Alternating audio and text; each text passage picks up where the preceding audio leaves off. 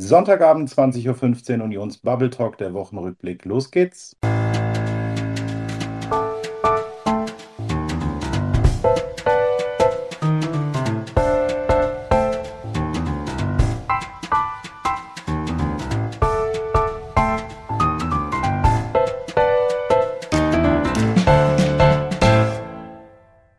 Herzlich willkommen am heutigen Sonntag, den 24. September 2023, zu unserem achten Unions Bubble Talk, der Wochenrückblick.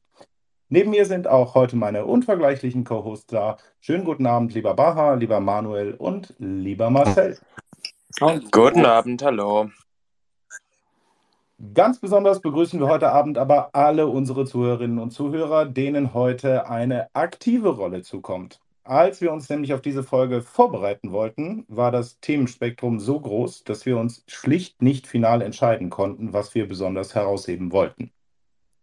Es gab sehr viel Union in dieser Woche, einiges an Ampel, viel Kleinteiliges im Bundestag, wo auch nicht wirklich was rausgestochen hat. Und weil es so unterschiedlich war in der Bewertung, was jeder von uns mehr oder weniger bewusst wahrgenommen hat, wollen wir heute über alles und nichts sprechen und eben auch über das, was ihr als unsere treuen Begleiter in diesem Space so aus der Woche mitgenommen habt. Hier also unser erstes AMA, Ask Me Anything Special des Union Bubble Talks, der damit heute ja auch eine viel, viel größere Bubble sein wird. Wie bekannt und wie wir das auch immer machen, stellt ihr einfach eure Fragen und oder Anmerkungen zur Woche in die Druckos zum Space. Einfach auf die kleine Sprechblase klicken und etwas schreiben. Wir versuchen das dann thematisch zu sortieren und holen euch mit eurer Frage dann jeweils auf die Bühne. Damit wir aber jetzt hier nicht stumm auf die ersten Fragen warten, hat jeder von uns auch sein Thema der Woche mitgebracht, das uns jeweils besonders hängen geblieben ist. Und ich denke, dass das schon ein gutes Stichwort ist, damit Manuel direkt einmal einsteigen kann. Bitte Manuel, dein Thema und wenn ich das noch richtig weiß, auch dein Tweet der Woche. An dieser Stelle hatte Manuel so erhebliche Tonprobleme, dass ihn alle für eine Beatbox gehalten haben. Wir haben später wieder mit ihm sprechen können. Ja, ja, ich hoffe mal, dass ähm, die Aufzeichnung das wenigstens eingefangen hat. Aber äh, was ich hier äh, jetzt noch sagen wollte, ist, wenn wir uns das, also Brandenburger, es geht ums Brandenburger Tor und den Farbanschlag ähm, der letzten Generation, jetzt vor sieben Tagen, ziemlich genau. Ähm, ich wollte noch ausführen, dass wenn man sich überlegt, ähm, dass die UN äh, im, in Kriegen ja das absichtliche Zerstören von Denkmälern des Gegners oder Kultureinrichtungen und sonstiges als Kriegsverbrechen führt, wenn du in der Türkei Steine klaust, ja wirklich Steine vom Strand irgendwie an historischen Städten ähm, und die erwischen dich, dann gibt es eine Geldstrafe. Ja, wenn du bei den Maya-Pyramiden äh, in Mexiko irgendwie da mit dem Edding lang gehst, ja, oder mit irgendwie einem Kuli und du schreibst da I was here, dann gehst du ins Gefängnis. Also es ist wirklich so, dass wir hier über ein nationales Denkmal sprechen, ähm, über kulturelles Erbe ähm, Deutschlands, ja. Und ähm, historisch ähm, historisch äh, was zu erhalten ist und ähm, das was äh, Napoleon ein Weltkrieg die Industrialisierung die ganzen Abgase und so weiter äh, nicht geschafft haben das könnte wenn alles wenn der Worst Case eintritt, kann es sein, dass die letzte Generation das 2023 in zwei bis drei Minuten mit ein paar Feuerlöschern geschafft hat. Und das muss man sich einfach mal bewusst werden. Und das war, das ist halt mein Thema der Woche weil ähm, das nicht nur eine historisch-kulturelle Bedeutung hat, sondern natürlich auch eine politische.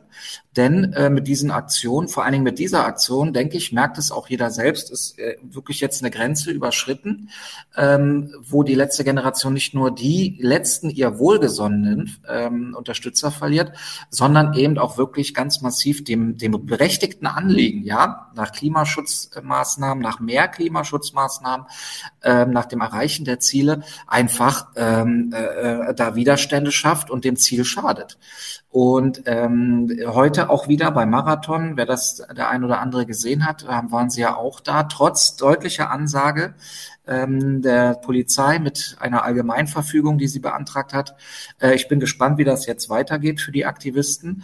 Ähm, aber es gab jetzt auch ein Urteil unter der Woche. Eine Aktivistin wurde zu acht äh, Monaten ohne Bewährung verurteilt weil sie dreimal hintereinander trotz Aufforderung, das bitte nicht nochmal zu tun, sich an Aktionen beteiligt hat und ähm, jetzt eben äh, dass das Gericht eben hier auch eine Strafe verhängt hat ohne Bewährung. Ähm, also das Thema wird uns noch weiter be befassen. Ähm, ich werde dranbleiben am Thema Brandenburger Tor. Es liegt mir halt wirklich sehr am Herzen. Das, glaube ich, wird deutlich. Ich arbeite 300 Meter entfernt. Ich fahre quasi fast täglich mit dem Fahrrad dadurch. Es ist mehr oder weniger mein Arbeitsweg. Ähm, es bedeutet mir halt eine ganze Menge. Ich glaube dem einen oder anderen auch. Und ähm, ich lasse mich da auch nicht unterkriegen von irgendwelchen Leuten, die da äh, meine, meine, mein Tweet der Woche gestürmt haben. Das war ja der Tweet am Montagabend, den ich nur so beiläufig aus dem Fahrradsessel ähm, äh, vom Brandenburger Tor gemacht habe, ähm, 18 Uhr irgendwas, als ich aus dem Büro kam. Und äh, der ging ja ab durch die Decke mit 700.000 Impressions oder so und halt auch wirklich mit vielen Leuten, die ähm, ja jedes Niveau haben äh, äh, sein lassen. Aber nun gut, äh, so ist es. Ähm, und damit gebe ich auch jetzt ab äh, an den nächsten. Wer möchte? Baha Marcel, Daniel.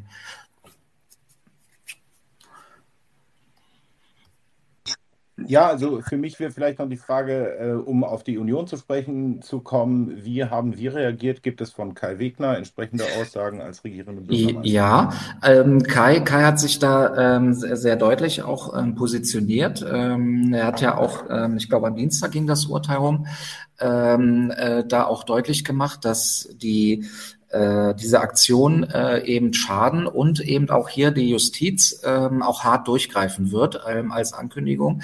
Äh, die, eben die, die Mittel, die man hat im, im Rahmen, ja, das ist ja immer so diese Standardfloskel, ja, das muss, muss hart durchgegriffen werden, aber nein, es meint natürlich im Rahmen der äh, Gesetzgebung, die wir haben. Ähm, äh, Friedrich Merz hat sich ja auch geäußert ähm, in, seinem, in seinem Podcast ähm, und ich glaube auch noch so gegenüber der Presse ähm, indem er eben auch deutlich gemacht hat, dass, dass diese Aktionen jetzt einfach dem, An dem Kernanliegen einfach schaden, ähm, weil hier Verbindungen hergestellt werden, Brandenburger Tor, Klimaschutz, ich sehe da keine Verbindung, ja. Also es ist einfach nur noch Aufmerksamkeitshascherei, äh, nur noch Inszenierung und man muss sagen, jetzt langsam auch wirklich destruktiv, ähm, wo es hier an, an Sachen geht, ähm, die über die Jahrhunderte eigentlich überdauern. Und ähm, das hat Merz auch mit Betroffenheit aufgenommen. Ähm, die Fraktion und ähm, auch die Partei, das Konrad-Adenauer-Haus, war auch sehr aktiv am Montag. Ähm, ich habe sehr viele Tweets gelesen von Abgeordneten, die auch wirklich vor Ort waren, äh, den Weg genutzt haben. Wir haben ja Sitzungswoche gehabt ähm, und sich das mal vor Ort angeschaut haben, äh, mit, mit den Reinigungskräften gesprochen haben. Äh, die Ottilie Klein war ja auch da, bei mir hier aus, dem, äh, aus Mitte, äh, unsere Abgeordnete, hat da auch ein Video gemacht, äh, weil, weil das ist für uns auch wirklich, wir haben es ja, das Brandenburger Tor in unserem, in unserem Ortsverbands, äh, unserem Kreisverbandsemblem äh, ja auch quasi mit, mit an Bord. Ähm, das ist Kreisverbandsgebiet und für uns ist das halt was ganz Besonderes und die Betroffenheit ist sehr groß. Ja, und vor allem äh, jedem, der historisch ein bisschen interessiert ist und bewandert ist, dem blutet ja das Herz, wenn, ja, wenn er sowas sieht. Als, als Geschichtslehrer, genau. Ganz genau. Und äh, gut, ich sage jetzt jedem, also man hat ja heute gemerkt, dass es nicht jedem, der historisch äh, da unterwegs ist, äh, das Herz blutet. Manche finden es äh, ja sogar ganz gut, was eigentlich auch erschreckend ist, muss ich äh, sagen, weil ähm, das Anliegen das sie vertreten, ist ja, ist ja vollkommen richtig. Und äh, äh, dass sie da auf die Straße gehen und sich dafür einsetzen, ist ja auch vollkommen okay. Aber es hatte schon bei den Straßenblockaden angefangen. Ich habe es damals noch nicht verstanden, wie man jemanden überzeugen will, der im Stau steht, der vielleicht seine Kinder abholen will vom, vom Kindergarten, der äh, was ich im ambulanten Pflegedienst arbeitet, seine ähm, Patienten besuchen muss und so weiter. Ähm, den Leuten sind sie ja äh, mit den Aktionen schon richtig auf den Sack gegangen und ich, ich konnte mir nie erklären, ähm, wie man damit Leute wirklich für Klimaschutz äh, überzeugen will, dass dann die Leute im, genervt im Stau stehen und sagen, ja, also jetzt habt ihr mir die Augen geöffnet, Klimaschutz ist ja so wichtig, äh, jetzt äh, rufe ich bei meinem Heizungsbauer an, dass er mir eine Wärmepumpe einbaut. Also es ist ja totaler Schwachsinn und ähm, die Aktionen werden ja immer radikaler, immer äh, krimineller und ja, am Ende äh, leisten sie dem Klimaschutz einen Bärendienst und damit ist am Ende keinem geholfen. Richtet auch gerne weiter ähm, Fragen an uns in die Kommentare und Marcel, du hast absolut recht.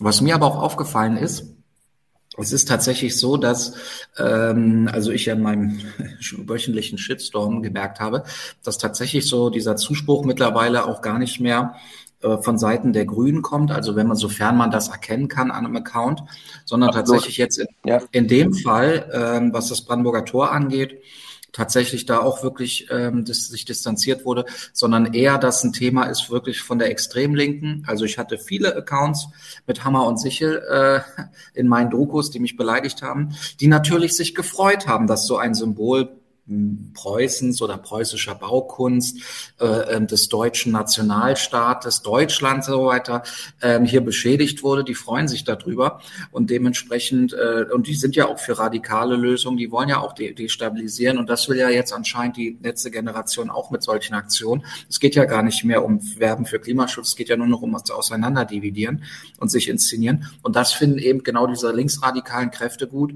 ähm, und äh, das hat mit Klimaschutz dann in dem Sinne noch weniger zu tun. Ne? Ja, und heute hat das Ganze ja nochmal einen neuen Spin bekommen, zumindest in der großen Twitter-Debatte, weil Hedwig Richter einen Tweet dazu abgesetzt hat und dazu geschrieben hatte, ein würdiger Gebrauch unseres Nationaldenkmals, mir fällt momentan kein besserer ein. Das hat dann wirklich für eine heftige Kontroverse und einen Shitstorm äh, gesorgt. Ähm, ich weiß nicht, wer das heute schon verfolgt hat, den Tag über, aber es gab da ziemlich viele Positionen aus allen Seiten, viele Unterstützung, aber eben auch entsprechend viel Gegenwehr. Ähm, Manuel, wie würdest du das noch bewerten? Also grundsätzlich ist es ja so, dass ähm, natürlich jeder auch äh, seine Meinung haben darf und kann und soll und auch äußern soll. Ähm, es, ich habe viele Stimmen gelesen in der Woche, die gesagt haben, Mensch, äh, man sollte das ja auch dran lassen als Zeugnis äh, dieser Zeit, ja, ähm, als Klimaprotest. Ähm, aber das ist ja nur ein totaler Quatsch, ja, weil äh, das sind jetzt keine Einschusslöcher vom Weltkrieg, sondern das ist einfach Vandalismus und niemand lässt Vandalismus irgendwie als Mahnmal stehen. Also ich meine, wo sind wir denn? Ja, also ich schlage jetzt hier eine Scheibe ein und sage, das ist jetzt irgendwie ein Zeit, Zeit, ich war sauer und das ist jetzt irgendwie äh, Protest und das ist ein Zeichen dieser Zeit. Das ist ja nun wirklich Quatsch. Aber insofern bei ähm, Hedwig Richter ist es ja nun Professorin Hedwig Richter ist es ja interessant, dass sie ja einen Ruf angenommen hat an der Bundeswehr Universität in München. Sie ist Historiker, Historikerin für neuere und neueste Geschichte, also auch genau der Zeitraum jetzt, wo das Tor gebaut ist. Das ist aber nicht so relevant. Aber ich finde es irgendwie, ähm, ich habe da ein Störgefühl, wenn ich, sage ich mal, jemanden habe, der, der ähm, ein Geschichtsprofessor ist, der verbeamtet ist äh, und noch dazu an der Bundeswehrhochschule äh, arbeitet und dann so ein Tweet absetzt. Ähm, da da kriege ich irgendwie Bauchschmerzen. Aber natürlich, sofern es von der Meinungsfreiheit gedeckt ist. Andererseits gibt es ja auch das Mäßigungsgebot. Ähm, ähm, für Beamte. Marcel, du weißt das viel besser als ich. Aber ähm, es geht ja auch darum, dass, dass hier auch nicht ähm, Straftaten äh, gebilligt werden, ja, durch, durch Staatsbedienstete. Das äh, weiß ich nicht, ob es da noch irgendwie was gibt. Ich bin kein Experte. Aber das hat mich schon trotzdem auch sehr, äh, als jemand, der auch Geschichte studiert hat, mich schon sehr irritiert, dass, dass jemand äh, Vandalismus an Kulturdenkmälern irgendwie begrüßt ein richtiger Gebrauch in dieser Zeit. Die Formulierung ist auch etwas merkwürdig. Also ich habe für das, habe das auch deutlich gemacht, kein Verständnis. Aber nun gut, äh, natürlich darf jeder seine Meinung sagen und haben.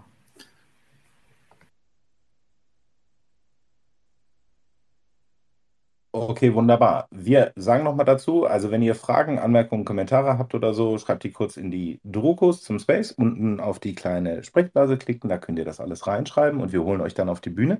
Wir haben aber jetzt gerade eine Anfrage und ich würde einfach mal die sächsisch Jule versuchen auf die Bühne zu holen und mal hören, was sie uns fragen will.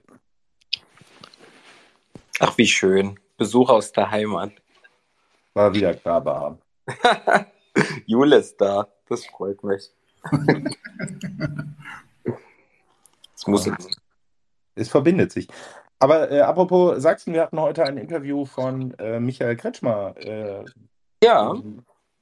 Bericht aus Berlin, was glaube ich, ne? Ja, stimmt.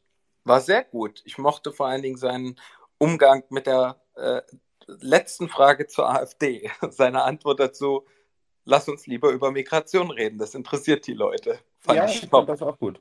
So, So Die, Jule ist da als Sprecher. Dann würde ich ja, sagen, Jule, deine Frage. Herzlich willkommen bei uns.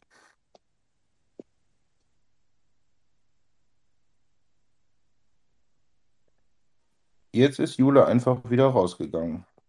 Naja, äh, ja, in der Tat. Ich fand das bei Michael Kretzmer auch spannend, dass er einfach gesagt hat, also wir haben jetzt lange genug mal ohne die AfD sprechen können und es geht uns um die Themen und jetzt äh, bleibt es auch mal dabei. Und das fand ich äh, auch einen sehr souveränen und ja, auch angenehmen Umgang damit. Absolut. Und jetzt, verdammt, jetzt habe ich absolut gesagt.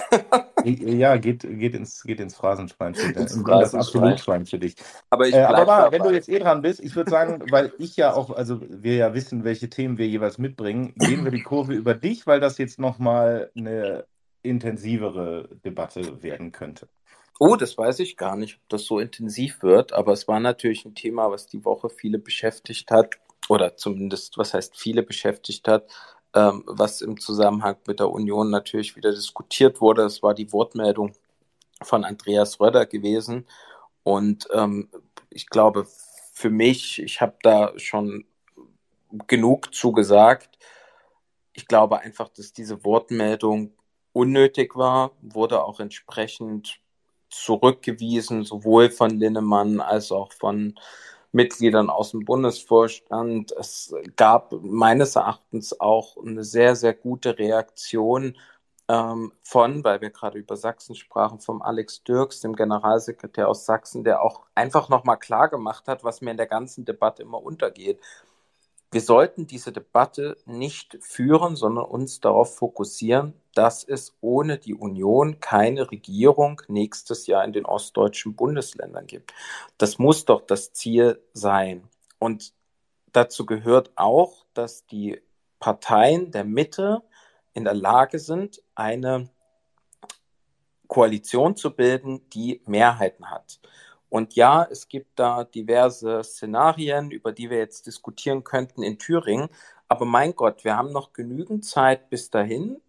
Die Antwort auf diese Herausforderung ist, Politik zu machen, die wichtig ist für die Menschen, die Probleme löst und die am Ende des Tages diese Notwendigkeit einer, ich sage jetzt mal, Minderheitsregierung, die gegen die rechtsextrem gebildet werden müsste, überhaupt gar nicht zulässt. Und da fand ich einfach die Meldung von Röder nach Thüringen unangebracht. Jetzt möchte ich gar nicht irgendwie anfangen, ähm, nochmal reinzustochern, weil ich fände es auch unsäglich, wie wir dann innerhalb der Partei wieder anfangen, Leute durch die Gegend zu prügeln. Es reicht manchmal, wenn man dann einfach sagt, er hat jetzt keine Funktion in dieser Partei. Es ist laut nachgedacht und äh, kann man alles sich angucken und äh, differenziert diskutieren. Aber dieser eine Punkt, dass die CDU sich als Minderheitsregierung je nach Situation Mehrheiten auch mal mit der AfD suchen sollte, das geht einfach nicht, widerspricht komplett unserer Linie und ist deshalb auch nicht nur Quatsch, sondern völlig inakzeptabel. Ähm, gleichzeitig hat er natürlich gesagt, und deswegen finde ich es auch schwierig, ihn da jetzt irgendwie äh, durch, durch Twitter zu jagen oder generell einen Strick weiter draus zu drehen, dass es, dass er selbstverständlich keine ähm, Regierung toleriert haben möchte von der AfD. Aber da hat Robin Alexander meines Erachtens den Finger sehr gut in die Wunde gelegt. Er hat nämlich gesagt, ja, aber eine Minderheitsregierung muss ja erstmal gewählt werden. Wo kommt denn diese Mehrheit her? Mit der man diese Minderheitsregierung wählt. Also so oder so müsste ja diese Regierung entstehen und dann ist sie entweder auf Gnaden von links oder rechts äh, gewählt und mit der Frage muss sich natürlich die CDU beschäftigen. Aber sie muss es nicht jetzt, sondern in erster Linie muss sie ihr eigenes Ding durchziehen und sie muss dafür sorgen, dass die Frage sich nicht stellt. Und was mich dann stört, ist, dass diese Diskussion natürlich mit Rötters Meldung, und wie gesagt, ich bin da ganz klar, also ich habe dem auch direkt widersprochen, ich halte das auch für äh, laut nachgedacht und in keinster Weise hilfreich für die Partei. Aber natürlich muss sich das jede Partei fragen. Und das kommt mir momentan etwas zu kurz, weil ich sehe zwar, dass diese Frage immer wieder auf uns, also auf die CDU geschoben wird. Beschäftigt euch bitte damit.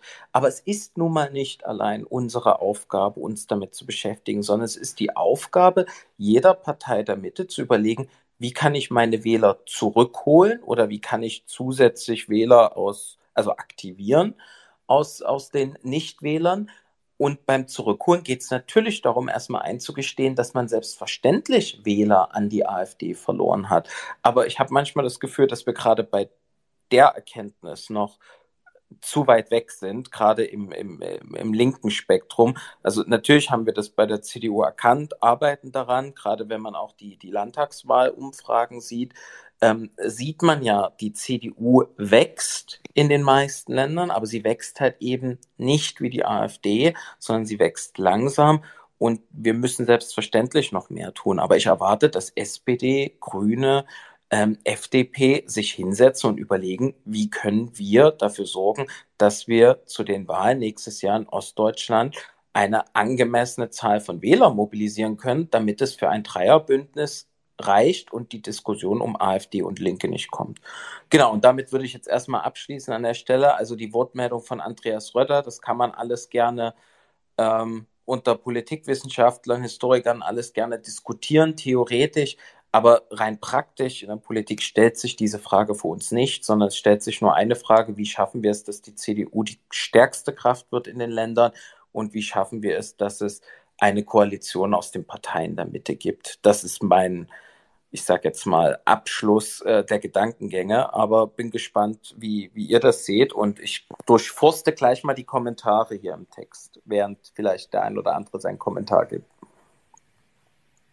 Ja, ich würde dann gleich einsteigen, Baha, denn ähm, also tatsächlich muss ich hier ein bisschen widersprechen.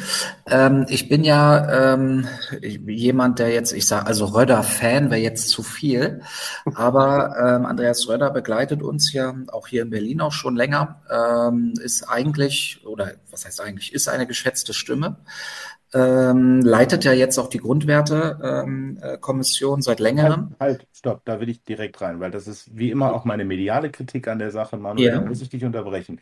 Die Arbeit der Grundwertekommission der CDU ist mit Beschluss der Grundwertekarte auf dem Hannoveraner Parteitag beendet, beendet gewesen. Ja. Die Grundwertekommission existiert in dem Sinne nicht mehr und es wäre da immer mal ganz praktisch, wenn auch die Medien, übrigens genauso wie für irgendwelche CDU-Generalsekretäre, die es ein halbes Jahr mal waren, aufhören würden, das immer zu einer Parteimeinung zu machen, die es hm. in der Form nicht gibt. Ja, ja, stimmt, Daniel, danke für den Hinweis. Ähm, aber äh, um darauf zurückzukommen, ähm, das, das ist auch genau das Thema Medien, also die Kommunikation. Äh, Andreas Röder hat ja in seinem Interview, was ich äh, gelesen habe und ähm, ich muss sagen, jetzt auch nicht unbedingt einseitig fand, sondern auch abwägend, durchaus überlegend, also überlegt. Jetzt nicht gesagt, hier, wir müssen jetzt unbedingt der AfD hinterherrennen, so im Gegenteil. Ähm, es war eben diese eine Formulierung, die, die man so interpretieren kann. Es, er meinte ja, dass man sich offen halten kann, möglicherweise so ein Modell, ähm, wo man sich von niemanden tolerieren lässt. Und dann schaut man mal, wie die Mehrheiten sich entwickeln bei einzelnen Gesetzesprojekten. Irgendwie so war ja die Aussage in dem Interview. In den Medien wurde daraus gemacht, Röder setzt sich ein für Minderheitsregierungen mit der AfD, was er aber einen Absatz später explizit ausgeschlossen hat, weil er eben genau richtig in so einem Modell auch eine große Gefahr für die Union sieht.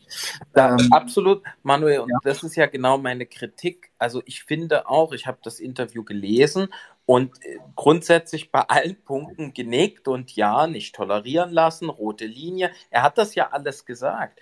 Und dann geht er halt in diese theoretische Diskussion rein, die man jetzt gut oder richtig finden kann, aber sie, mhm. sie darf sich nicht stellen.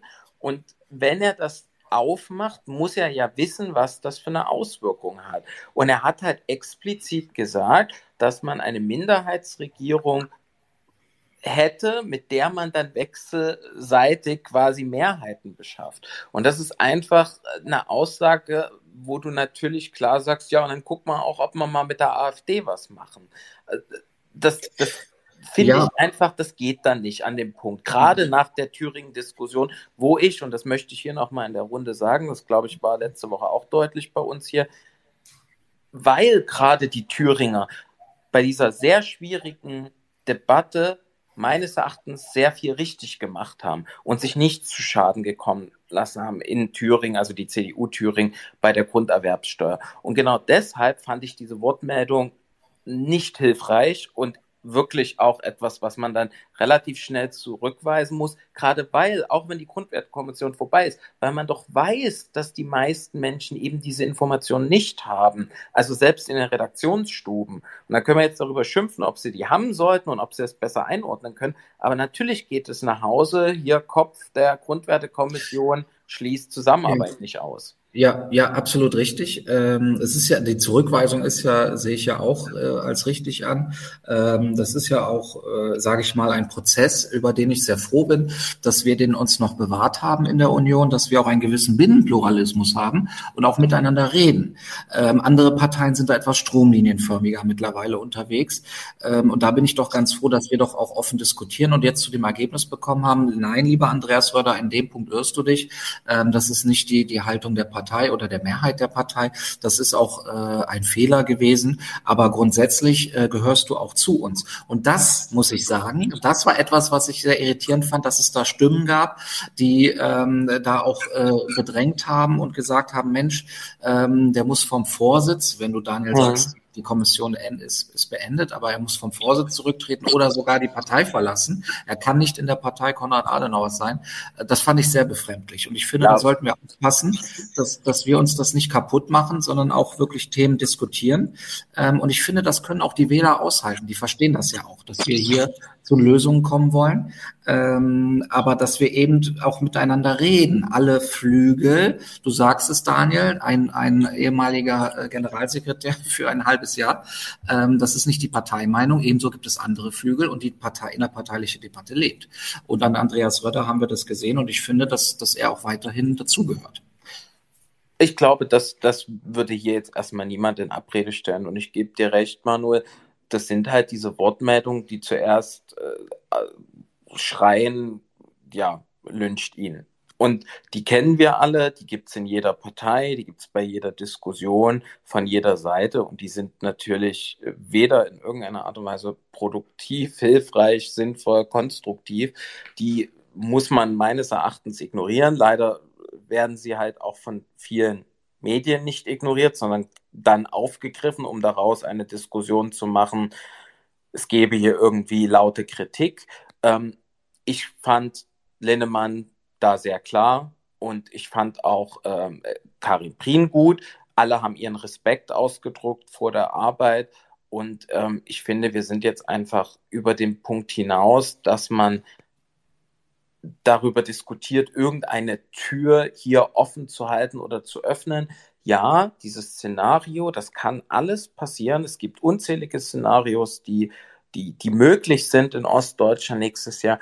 Aber wenn wir permanent die Debatte darüber führen, was wäre, wenn, anstatt uns, und deswegen finde ich auch, dass das Beispiel der CDU Thüringen mit Vogt und gibt es auch hier, habe ich in den Kommentaren gelesen, gerade Leute, die ihm nicht trauen und so weiter. Ich meine, wir aus CDU-Sicht, wir gucken da anders drauf. Ich habe da vollstes Vertrauen in äh, die Aussagen und die Haltung unserer Parteifreunde in Thüringen. Aber wenn ich dann auch solche Wortmeldungen jetzt wie von Michael Kretschmer, der halt sagt, ich habe keinen Bock mit euch über die AfD zu reden. Wir reden jetzt bitte über die Sachen, die die Menschen interessieren.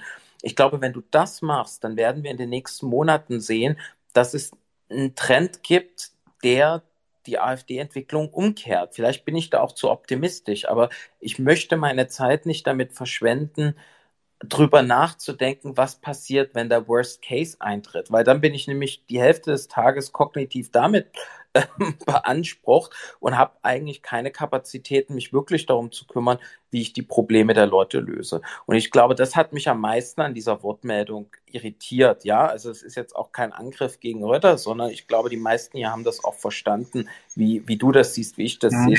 Ja, also da bin ich mir allerdings auch nicht sicher, ob wir das Thema wirklich immer nur mit der Perspektive auf, wir müssen uns nur noch auf uns konzentrieren und sollten gar nicht mehr in die Spekulation beziehungsweise in diese Was wäre wenn Fragen gehen. Ich glaube, wir brauchen, ob man ja. das parteiöffentlich oder zumindest in den Parteizentralen Wir brauchen Strategien für den Umgang damit. Also äh, DVH schreibt uns ja auch gerade, äh, dass es Ja. immer eine, ein, dass egal welche Umfragen wir haben, äh, AfD plus Linke immer über 50 Prozent sind. Entsprechend werden wir vor der Situation zumindest jetzt erstmal absehbar stehen. Und wenn wir da Gut. wieder reinlaufen, ohne dass es eine Strategie gibt, geht das schief. Und der Niklas, der will die Frage nicht live stellen, hat gerade nämlich auch gefragt, wie würde es denn weiter ausgehen, sollte Wagenknecht wirklich antreten und es zumindest diese hypothetische Umfrage gibt, was wäre, wenn eine Wagenknecht-Partei auch noch antreten würde in Thüringen.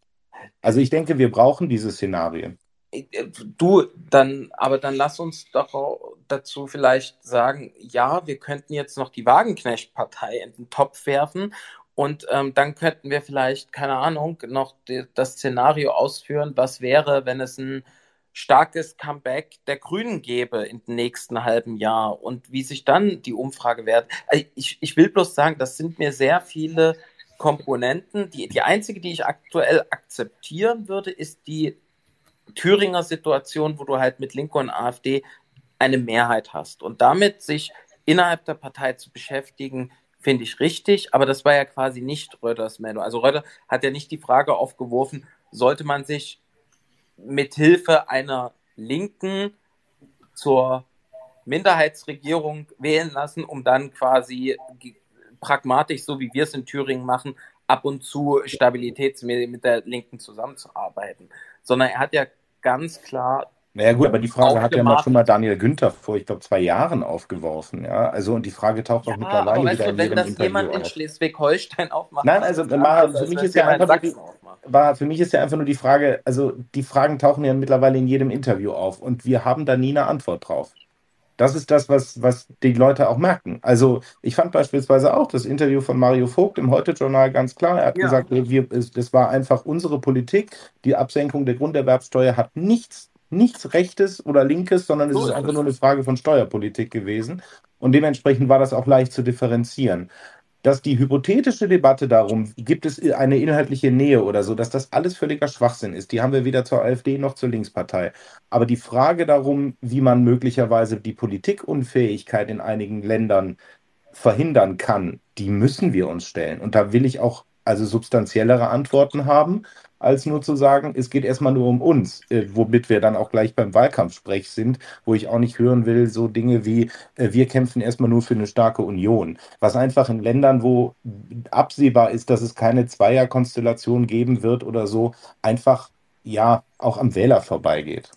Ja, ich, Daniel, ich bin da ganz äh, bei dir. Ich glaube auch, dass wir für die äh, Landtagswahlen im nächsten Jahr äh, zumindest in der Partei überlegen müssen, wie wir mit äh, gewissen Szenarien umgehen wollen. Weil wenn es am Ende so ist, und ich meine, in Thüringen wird's vermutlich, wir hatten ja, wann war es letzte Woche, vorletzte Woche die Diskussion schon, da hat, äh, wird natürlich auch gesagt, ja, wir versuchen natürlich eine Deutschlandkoalition zu schmieden und so weiter. Ja, das ist, es ist am Ende relativ unwahrscheinlich. Wenn es am Ende so, so, so kommt, ist es schön.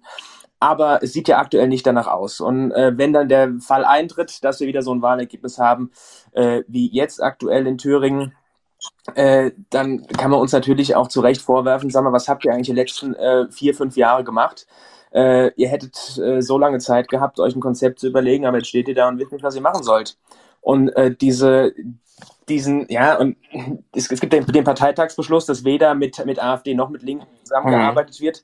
Aber wir sehen ja in Thüringen, dass der nicht hundertprozentig durchgehalten werden kann, wenn in Haushaltsfragen und so weiter natürlich mitgestimmt äh, werden muss. Deswegen müsste man sich da wirklich eine, äh, eine, eine Taktik überlegen oder ein Vorgehen überlegen, wie man in diesen Fällen ähm, pragmatisch Politik machen will. Und ja, in anderen Ländern wird es wahrscheinlich ähnlich sein oder ist die oder ist die Wahrscheinlichkeit zumindest da, dass äh, dass ähnliche Wahlergebnisse rauskommen. Jetzt Umfragen, äh, wo Brandenburg oder ähm, äh, Mecklenburg-Vorpommern. Ja, also das sieht ja alles nicht so gut aus. Wenn es am Ende nicht so kommt, ist es toll, aber zumindest für den Fall sollte man gewappnet sein. Also vielleicht dazu zwei Punkte. Erstmal Bar, jetzt, ich habe dich verstanden. Ähm, also bei dir ist es eher so eine Mindset-Frage, ja. Also ähm, so nach dem Motto Self-Fulfilling Prophecy, wenn ich jetzt die ganze Zeit daran denke, mit welcher Mehrheit ich irgendwie in einem halben bis dreiviertel bis einem Jahr äh, eine Wahl gewinne, ähm, dann passiert das auch, ja. Ähm, das, das verstehe ich auch. Wir müssen dann natürlich selbstbewusst an die Wahlen gehen und ähm, für die Union werben, aber gleichzeitig, Daniel, du sagst es auch, schauen, dass wir ähm, mehrheitsfähig, äh, eine mehrheitsfähige äh, Koalition bilden können. Äh, Mario Vogt hat ja gesagt, in Thüringen ist das, glaube ich, die Deutschlandkoalition, die er bevorzugt. Und die hat jetzt, da komme ich zum zweiten Punkt, aktuell keine Mehrheit. Aber man muss dazu sagen, ähm, ich, mein Eindruck ist, dass das aktuell extrem stimmungsgetrieben ist, was wir in den Umfragen sehen. Ja, also was, was hier gerade passiert, irgendwie vorhin kam ja Mecklenburg-Vorpommern raus, irgendwie ähm, plus acht Prozent für die, für die AfD bei 32 Prozent, glaube ich. Also das sind natürlich alles extrem hohe Werte, die aber auch getrieben sind äh, von der Unzufriedenheit in der Bevölkerung, von der Stimmung, der, der allgemeinen Null-Bock-Haltung gegenüber der Ampel.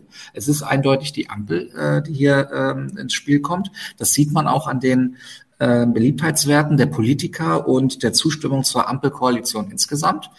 Ähm, und das wird sich, glaube ich, aber auch ändern, wenn wir jetzt endlich mal die Probleme äh, angehen. Und äh, Migrationspolitik kam ja auch diese Woche ganz massiv auf, ähm, wo, wo, wo sie jetzt auch Bewegung reinkommt. Und ich hoffe, dass es da zu Kompromissen kommt, die die ganze Lage ein bisschen befriedigen, so dass wir über den in der Gesellschaft über den ähm, über den Winter über ähm, da auch wieder Ruhe reinbekommen. Und so, sobald sich die Lage entpolarisiert, wird davon auch die AfD nicht profitieren können. Sie wird dann davon auch abnehmen. Die Zustimmung wird zurückgehen. Das ist meine feste Überzeugung.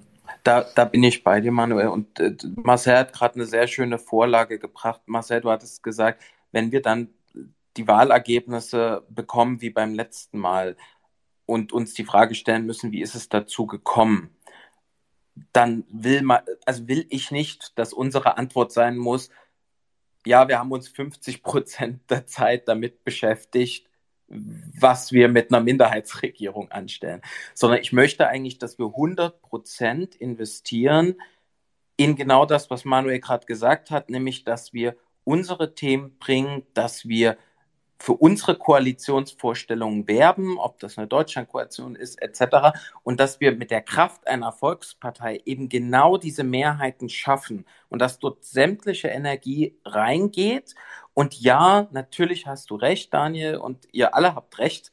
Wir müssen uns irgendwo in einem Hinterzimmer mit Strategen hinsetzen und die Frage stellen, wie gehen wir mit dem Worst Case um? Was bedeutet das? Denn am Ende des Tages geht es darum, dass die dass ein Land regiert werden muss. Und als CDU wird es höchstwahrscheinlich keine Regierung gegen uns geben, es sei denn, es ist eine Hufeisenkoalition in Thüringen zum Beispiel.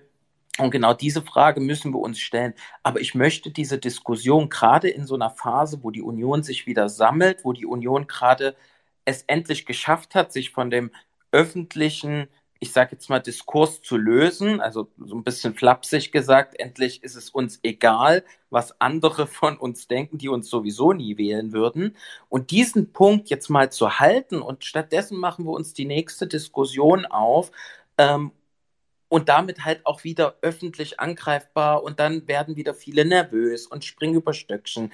Und jeder, ja, äh, jeder ähm, CDU-Spitzenpolitiker muss gerade irgendwie wieder ein Statement abgeben, dass die Brandmauer steht. Und ich denke dann immer, meine Güte, also wenn ihr euch immer wieder erzählen müsst, dass die Brandmauer steht, dann scheint sie ja doch nicht so fest zu sein, sondern also ich für mich weiß, dass ich wie gesagt, mit diesen Typen nie was zusammen machen werde und ich hoffe, dass das allen so geht in der CDU. Und ja, damit belasse ich es jetzt. Ja, also ich bin mir da aber auch nicht sicher. Ähm, ich glaube, diesen Paradigmenwechsel, den wir zum allerersten Mal wirklich erlebt haben, allerdings auch, weil Parteispitze und auch das Gros äh, auf Twitter und überall in der Öffentlichkeit wirklich zusammengestanden hat, ja. war ja der Punkt zu sagen, wir springen jetzt mal nicht über das Stöckchen, sondern wir sagen, das ist hier unsere Politik. Und ich glaube, es gab diese Woche einen Tweet, äh, den äh, viele von uns äh, äh, geliked haben, Äh, ich weiß zumindest alle, die wir hier auf dem Podium sitzen. Und das war nämlich der Punkt von äh, unserer aller Lieblings-Zeitjournalistin mit Blick auf die Union, Mariam Lau, Ja. die nach dem CSU-Parteitag gesagt hatte, heute hat man die alte Union wieder gemerkt, staatstragend und ernsthaft. So ist es. Ähm, und so das sowohl bei Söder wie auch bei Merz. Wir kommen ja mit Sicherheit noch auf den CSU-Parteitag, wenn ich das richtig weiß. Nur der Punkt dabei, der Punkt dabei war, wir müssen uns halt diese, diese Frage stellen nach dieser staatspolitischen Verantwortung. Und der werden wir ja nun mal in Thüringen auch dadurch gerecht, dass wir bei allem, was da in diesem Landtag auch immer an Spielchen passiert, ähm, im Kern dafür gesorgt haben, auch, dass selbst R2G mit einem Haushalt irgendwie regierungsfähig geblieben ist. Ja, Und das ist für mich auch ein Punkt, den wir herausstellen können und sagen können, wir haben über 50 Jahre lang diese Republik gestaltet, äh, von Cadenavia Grün bis ähm, äh, Angela Merkel sozusagen. Und an der Stelle äh, frage ich mich, warum wir das auch nicht dann wirklich uns anziehen, sondern, und da gebe ich dir recht, diese Stöckchendebatten jedes Mal haben. Ja, und äh, in dem Zusammenhang vielleicht nochmal der Hinweis, ich fand auch das ähm, Wüst-Interview, was ich heute in der FAZ gelesen habe, wirklich stark. Das waren auch nochmal wirklich so einige Punkte, wo du so merkst, die in den letzten Wochen und Monaten ja natürlich auch zelebrierte Uneinigkeit und äh, mögliche Kanzlerkandidaten-Diskussionen. Also wer dieses Interview liest, der sollte eigentlich keinen Zweifel haben. Und da gibt es sicherlich immer Leute, die jetzt behaupten würden, ja, ja, aber vorgeschoben so. Das ist es nicht, sondern es ist eine geschlossene Union, immer mehr und mehr geschlossen, die nach vorne geht, die ihre Themen setzt und die jetzt wirklich mal, ich sag mal, aufgeräumt hat. Zwei Jahre hat's gedauert. Wir sind noch nicht da inhaltlich, aber zumindest haben wir die notwendigen Kämpfe ausgetragen, haben gemerkt, was uns hilft, was uns nicht hilft. Und das ist, glaube ich, eine Erkenntnis, die sich sukzessive durchsetzt. Zumindest hoffe ich das. Ich bin da etwas optimistisch. Aber wenn ich gerade so diese Kommentare lese, auch das, was du jetzt gesagt hast, Daniel, ähm, wenn ich die Reden höre vom Parteitag, wenn ich diese Interviews lese, wenn ich jetzt auch von der Karin Brien die Wortmeldung immer wieder lese, dann denke ich so, hier wächst wieder was zusammen und besinnt sich quasi der Gemeinsamkeiten und lässt sich nicht mehr treiben. Und das finde ich einfach wichtig und richtig, weil dieses Treiben lassen, das äh, gewinnt niemand was. Und Twitter ist nun mal nicht das, was die Bevölkerung denkt. Wir führen hier alle unsere Debatten, unsere Ja, Diskussionen, Einspruch, aber wie immer, wie immer Einspruch gegen diese These, aber gut. genau. Aber wisst ihr was? Der Reblaus ist hochgekommen. Habt ihr das mitgekriegt? Ja, und er hat auch eine Oh. Frage gestellt Oh. und dementsprechend darf er die live stellen, ja. Ja, ja, jetzt muss er sprechen. Warte, ich muss aufs andere Gerät umschalten. Ich bin ja eigentlich Reblaus, deswegen. Hallo? Hallo? Ja, wir hören dich. Ihr könnt mich hören? Ja. Äh, Entschuldigung, ich musste gerade den Mund leer machen. Ähm, also Jungs, also erstmal äh, klasse, dass ihr das macht. Ich bin sehr stolz auf euch. Ähm, mich würde interessieren, also vielleicht habt ihr auch schon darüber gesprochen, ich bin zu spät dazugekommen, muss erst die Kinder ins Bett bringen. Warum profitieren wir nicht stärker von der Schwäche der Ampel? Also das ist die eine Frage, die könnt ihr vielleicht alle nicht so beantworten, aber wir machen da immer so ein Prozent plus, aber knacken die 30 nicht wirklich. Ähm, das ist die eine Frage. Also einfach mal, vielleicht habt ihr dazu Meinungen. Das zweite ist, diese Wählerwanderung von SPD und FDP, die gehen ja weg und die AfD steigt. Denkt ihr, die gehen quasi zur CDU und also und wir CDUler verlieren an die AfD oder gehen direkt zur AfD? Ich meine, das wisst ihr auch nicht, aber was wären eure eure Ideen dazu, eure Thesen? Ich finde es ja großartig, dass ich deine Stimme jetzt mal höre. Wenn Ich wir uns Ich, ich finde es großartig, wie du dich hast. Ja, also ich habe immer noch die Befürchtung, dass ich irgendwann doch mal aufliege äh, und dass einer von euch ähm, Nerds äh, so eine Stimmenerkennung macht oder sowas. Ähm, aber ich äh, vertraue mal darauf, dass das äh, nicht passiert. Also das waren meine Fragen. Ich freut mich auch sehr, mich mal endlich mal ein bisschen hier jetzt mal zu öffnen und zumindest stimmlich zu zeigen. Ne? Ich habe euch ganz lieb und mache jetzt wieder hier aus. das ist lieb. Wir haben das Ganze übrigens auf Band, gell? also äh, Ja, ja, Sehr gut, genau. Also irgend, irgendjemand wird dich schon identifizieren. Aber ich mache mal ganz schnell von meiner Sicht auf deine Fragen.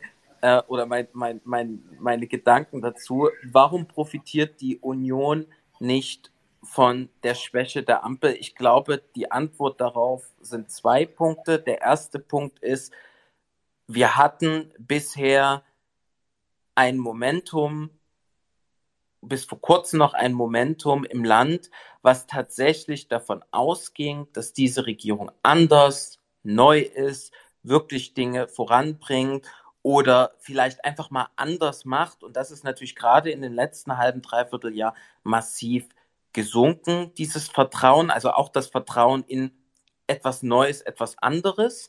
Und das braucht auch jetzt erstmal etwas Zeit. Und das ist der zweite Punkt. Die Antwort auf die Frage, wann profitiert die Union von der Schwäche der Ampel, ist meines Erachtens Zeit. Denn egal, was wir vor einem Jahr auf den Tisch gelegt hätten an fulminanten Reformprogrammen und ganz, ganz tollen neuen Ideen, niemand hätte es uns geglaubt. Weil alle gesagt hätten, ein Jahr, nachdem ihr 16 Jahre regiert habt, kommt ihr uns mit irgendwelchen neuen Sachen? Warum habt ihr die vorher nicht umgesetzt? Wir sind am Ende des Tages nun mal eine Partei, an die sich die Leute erinnern als eine, die 16 Jahre lang das Land maßgeblich geprägt hat. Und ich habe immer gedacht, es dauert acht Jahre vielleicht, bis die Leute sagen, okay, jetzt ist es wieder eine glaubwürdige Alternative zu einer Bundesregierung, nicht zu Deutschland, zur Bundesregierung, Obacht, ähm, sondern ich sehe, dass gerade aufgrund der ganzen Krisen das so schnell ging, dass jetzt in den nächsten ein, zwei Jahren, glaube ich, werden die Leute sagen, diese Union ist tatsächlich anders. Die meint das auch so. Die will andere Sachen machen und viele der Köpfe sind halt eben nicht mit der Vergangenheit verbunden. Viele sind es, aber viele noch nicht. Das heißt, long story short, die Antwort auf deine erste Frage ist Zeit. Es wird mit der Zeit mehr und mehr sein, dass wir von diesen Umfragewerten, von den schwächeren Umfragewerten profitieren werden, aber nur dann, wenn wir auch wirklich weiter Inhalte liefern, Alternative anbieten und uns eben nicht nach anderen richten. Und das zweite Thema, da können sicherlich hier die Historiker gleich was dazu sagen. Ich habe ein ganz interessantes Kommentar irgendwo jetzt gelesen, dass gerade ähm, was die SPD angeht, das quasi Arbeitermilieu, ähm, was enttäuscht ist von den Sozialdemokraten, sehr anfällig ist für diese Form der, ich sage jetzt mal, Protestpartei der AfD. Ähm, und dass es tatsächlich dazu auch historische Vergleiche gab. Aber ich will jetzt keinen Quatsch erzählen. Ich suche es auch noch mal raus. Ich meine sogar, dass es beim Maischberger von einem der Kommentatoren kam und ich das heute nachgehört habe. Aber ähm, ich glaube nicht, dass die zur CDU gehen. Ich bin fest davon überzeugt, dass SPD und FDP-Wähler direkt zur AfD gehen, aktuell und eben keinen Umweg nehmen. Also, wenn ich da einsteige, bah, ich stimme dir zu mit der Zeit. Ähm, das hast du sehr gut gesagt. Ähm, ich habe das, glaube ich, auch vor ein paar Wochen hier an der Stelle gesagt. Ähm, Wähler sind keine Lemminge, ja, die irgendwie von der einen Richtung in die andere gehen. Die schauen sich ganz genau an, ähm, welche Partei war in der Regierung, ist jetzt in der Opposition, welche war in der Opposition und ist jetzt in der Regierung. Und wie performen beide Seiten? Ja, die gehen nicht von einer Seite, ach, die eine Seite ist jetzt schlecht und ich gehe dann zur Union, sondern die wissen ganz genau, wir haben hier 16 Jahre Hauptver ähm, äh, mit, mit Angela Merkel an der Spitze hauptverantwortlich äh, gehandelt. Ähm, und die wissen auch, dass nicht alles gut lief. Ähm, die wissen auch, dass wir uns inhaltlich neu aufstellen, auch personell, auch optisch, ja, wie wir das ja jetzt gesehen haben in der Woche. Und das braucht alles Zeit. So, das ist das eine. Ähm, das andere ist aber, was, was, weshalb ich die Frage mal so spannend finde, warum kann die Union nicht von der Ampel profitieren? Warum profitiert denn die Ampel nicht von der Schwäche der Union? Warum profitiert denn die Ampel nicht davon, dass wir kommunikativ fast jedes Fettnäpfchen reinlaufen? Warum profitiert sie nicht davon, dass wir intern Streit haben? Warum profitiert sie denn nicht von unseren Brandmauerdebatten? Warum profitiert sie denn nicht ähm, von den Wahlkämpfen, wo es da heiß hergeht und so weiter? Ähm, warum profitiert die AfD und nicht die Ampel? Von unserer Schwäche? Ich finde diese Frage immer sehr schön, weil sie so framed, dass, dass sie die Verantwortung zu uns einseitig lenkt, ähm, was eigentlich nicht richtig ist, denn die Regierung ist in der Verantwortung ähm, und wir haben natürlich die, die Situation, dass wir eine gespaltene Opposition haben, dass wir eine demokratische auf der einen Seite und auf der anderen Seite die Linke und die AfD haben. Ähm, dass wir natürlich da herausstechen. Aber trotzdem ist es so, die AfD, die, die Regierung ähm, arbeitet nicht gut, die Opposition wird stärker. So, das ist jetzt die AfD. Da müssen wir natürlich schauen, dass wir ähm, da, da punkten und die Leute dann zu uns holen natürlich, weil wir das bessere Angebot haben. Aber äh, weil die AfD nur zerstören kann, sie kann ja nicht gestalten, sie kann nur zerstören. Aber die, die Frage ist eben, und das deswegen, äh, Reblaus, vielen Dank dafür, richte ich das an alle, die die Ampel unterstützen. Warum profitiert ihr nicht von unserer Schwäche? Fragt euch das einmal. Also ich habe hm, auch noch einen Ansatz, den ich äh, immer gerne teile und hat natürlich mal wieder was mit Kommunikation und äh, medialer Wahrnehmung zu tun, ähm, weil ich diese, äh, die, diese Frage auch äh, in dieser Woche einmal als Tweet gestellt habe, weil ähm, es gibt ja innerhalb der Ampel seit neuestem wieder einen neuen Spin auf die Union und das ist nicht mehr nur die 16 Jahre, sondern als neuestem äh, Narrativ wird irgendwie ständig nach einer konstruktiven Opposition als Floskel gefragt. Wo ich mir dann mal die Frage gestellt habe, was meint eigentlich jeder damit? Was, was, was soll das bedeuten? Dass man grundsätzlich zustimmt zu dem, was die Ampel sagt? Oder also wo bleibt das konkret? Und ich glaube, wir haben mit der Frage um Friedrich Merz und der dreifachen Parteivorsitzendenwahl und dann dem fulminanten Ergebnis der Mitgliederbefragung natürlich auch einen Erwartungshorizont ausgelöst und einen Fokus auf die Person Merz etc. gelegt, der jetzt schlichtweg aufgrund dessen, was die zeitliche Dimension angeht, was allerdings auch den inhaltlichen, aber eben auch strukturellen Erneuerungsprozess überhaupt erstmal bedingen konnte, dass da einfach Erwartungen geweckt waren, die viel, viel zu hoch waren, als ob da wirklich der Messias gekommen sei und innerhalb von vier Wochen äh, alles aus dem Tempel schmeißt, sozusagen. Und ich glaube, da ist es medial auch interessant, weil auch diese Sache mit der konstruktiven Opposition, das kann mir auch medial niemand sagen. Also ich hatte da jetzt eine Debatte mit ein oder, dem einen oder anderen Journalisten drüber und dann wird mir eben auch gesagt, naja gut, ihr wart am Anfang einfach immer nur dagegen wo ich mir gedacht habe, ja, das mag ja vielleicht sein und es mag auch in der Wahrnehmung so gewesen sein, allerdings hat ja die Bundestagsfraktion trotzdem ihre Arbeit gemacht. Und dass die öffentliche Wahrnehmung ein beständiges Dagegen war, wenn man selber noch wieder neu in der Neuaufstellung ist, finde ich jetzt auch gar nicht so schwierig zu verstehen. Und wenn wir uns dann gleichzeitig vor Augen führen, dass alles, was medial passiert und alles, was die, was die Parteizentrale macht, alles, was Friedrich Merz macht, etc., dass das immer unter dem Mikroskop einer, einer perfekten Politwelt gesehen wird, dann müssen wir wirklich mal zwischen Erwartungshorizont und aber auch Aufmerksamkeitsökonomie für politische Themen äh, ja, abwägen. Und dementsprechend glaube ich, dass jetzt, wo man in den letzten Wochen definitiv gemerkt hat, dass wir uns mehr auf Sachthemen konzentrieren und eben nicht mehr die internen Debatten führen, auch nicht mehr durch jeden Kommentar aus den Zeitungen wieder in alte Flügelkämpfe oder Personalstreitigkeiten hineinbringen lassen, dass wir damit schon mal jetzt eine Grundlage gelegt haben, dass man uns auch wieder inhaltlich thematisch einfach ernst nimmt. Finde ich einen super wichtigen Punkt und gestatte mir vielleicht noch die eine Bemerkung.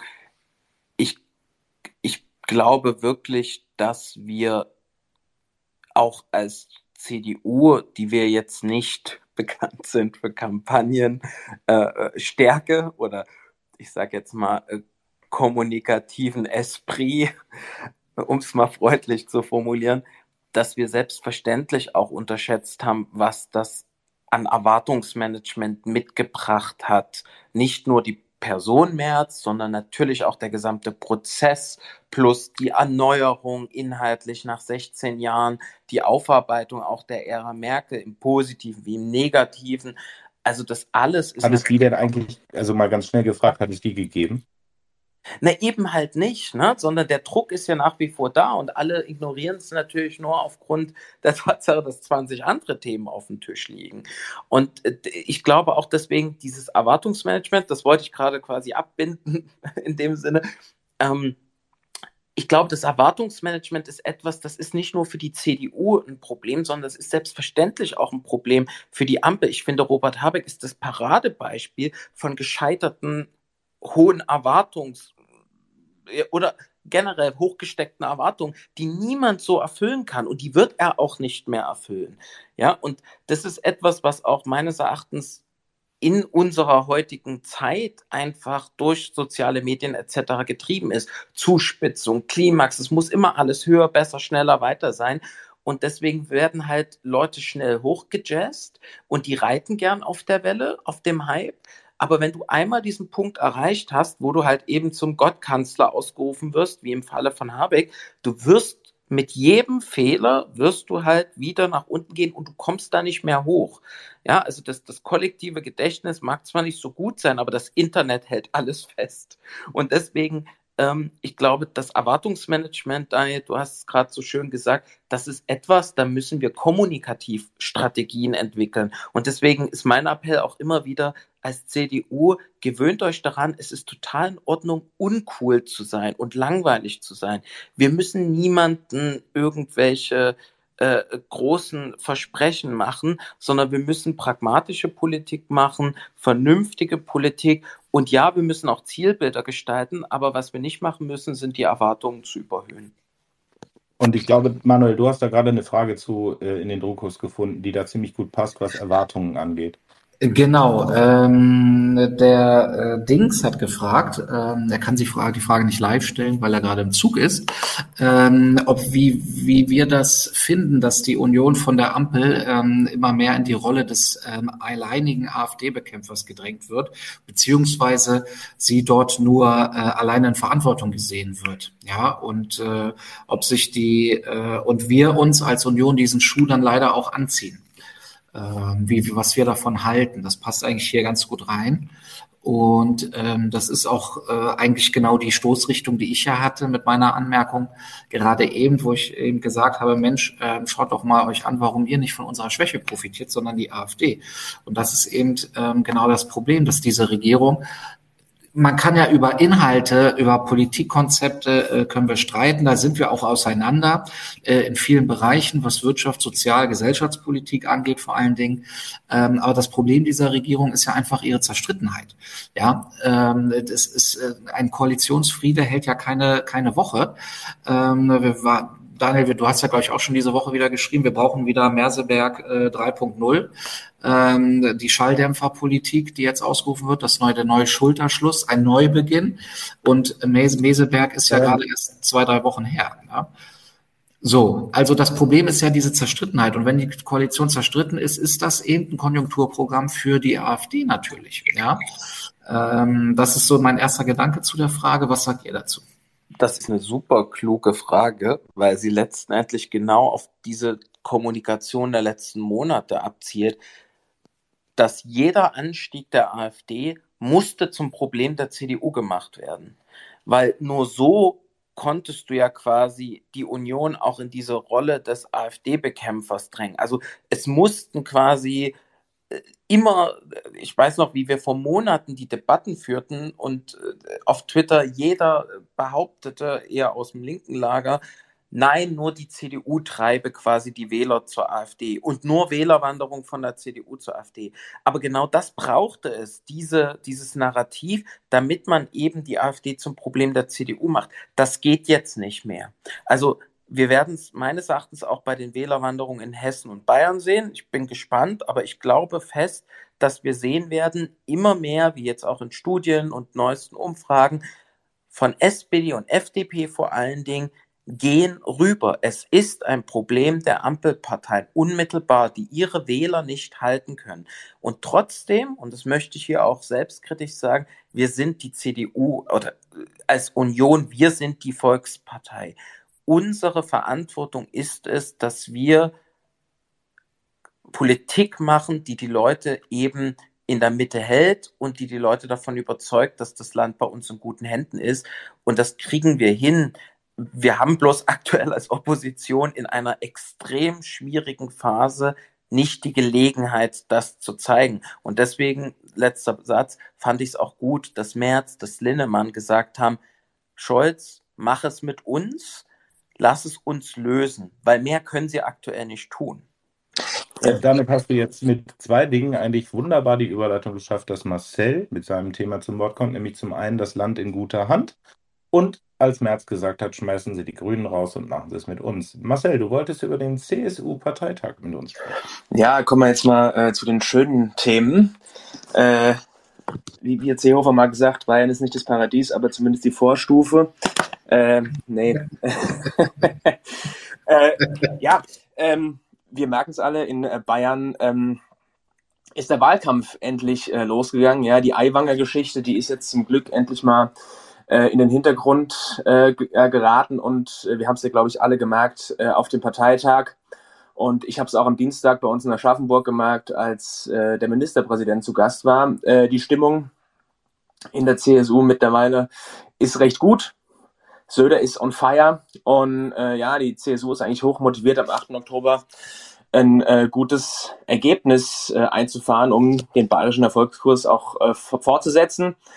Und ähm, ja, ähm, ich meine jetzt äh, die, die Umfragen, es wird immer wieder auf die Umfragen äh, hingewiesen und äh, gesagt, ja, wenn der Söder jetzt unter den 37 Prozent äh, ankommt, die er beim letzten Mal gehabt hat, dann äh, kann er quasi einpacken und er muss mindestens die 40 Prozent holen und so weiter und so fort.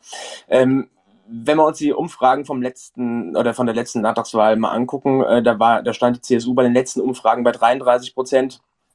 Letztlich waren es äh, 37 äh, Prozent und aktuell, ich habe heute die Spiegelumfrage mal äh, nochmal angeschaut, äh, steht die CSU selbst in Umfragen bei 38 Prozent. Also ähm, die Situation vor fünf Jahren sah wesentlich schlimmer aus. Da hatten wir auch die ganze äh, Diskussion auch um die äh, Flüchtlinge, als Seehofer sich mit äh, Merkel angelegt hat. Die ähm, Union war zerstritten. Das haben wir jetzt alles nicht. Also wir haben ja am, im, auf dem Parteitag gesehen, ähm, die Union ist geschlossen.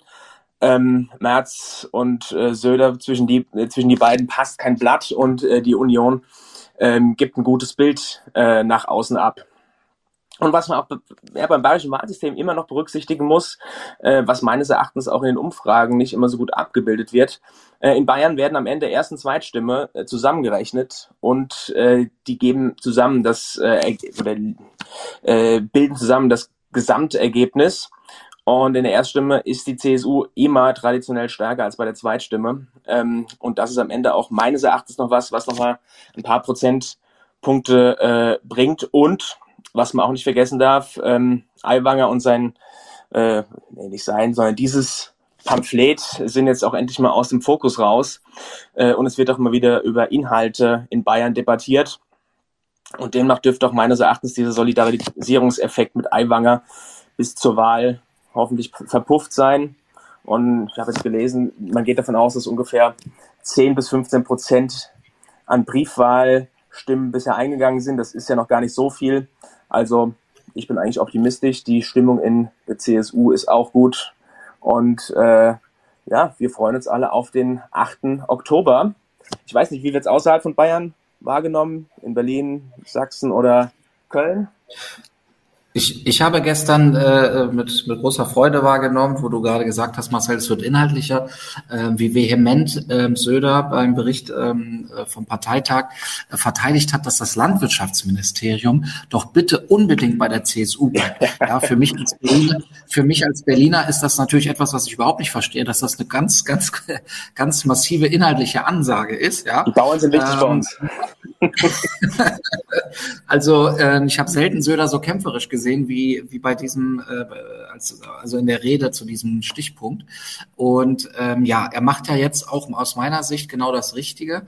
Das hat ja auch jeder Beobachter gestern gesagt, ähm, dass er sich jetzt öffnet, dass er auch die ähm, Freien Wähler angreift, ja, dass er so ein bisschen die, die Ketten lockert, äh, die er sich ja selbst umgelegt hat, ähm, vor, vor der ähm, äh, Affäre auch noch von, von Aiwanger äh, mit dem Flugblatt. Äh, das ist ja auch genau richtig. Und das habe ich, glaube ich, auch, ähm, zumindestens haben wir das besprochen. Ich habe das auch, glaube ich, hier im Talk gesagt.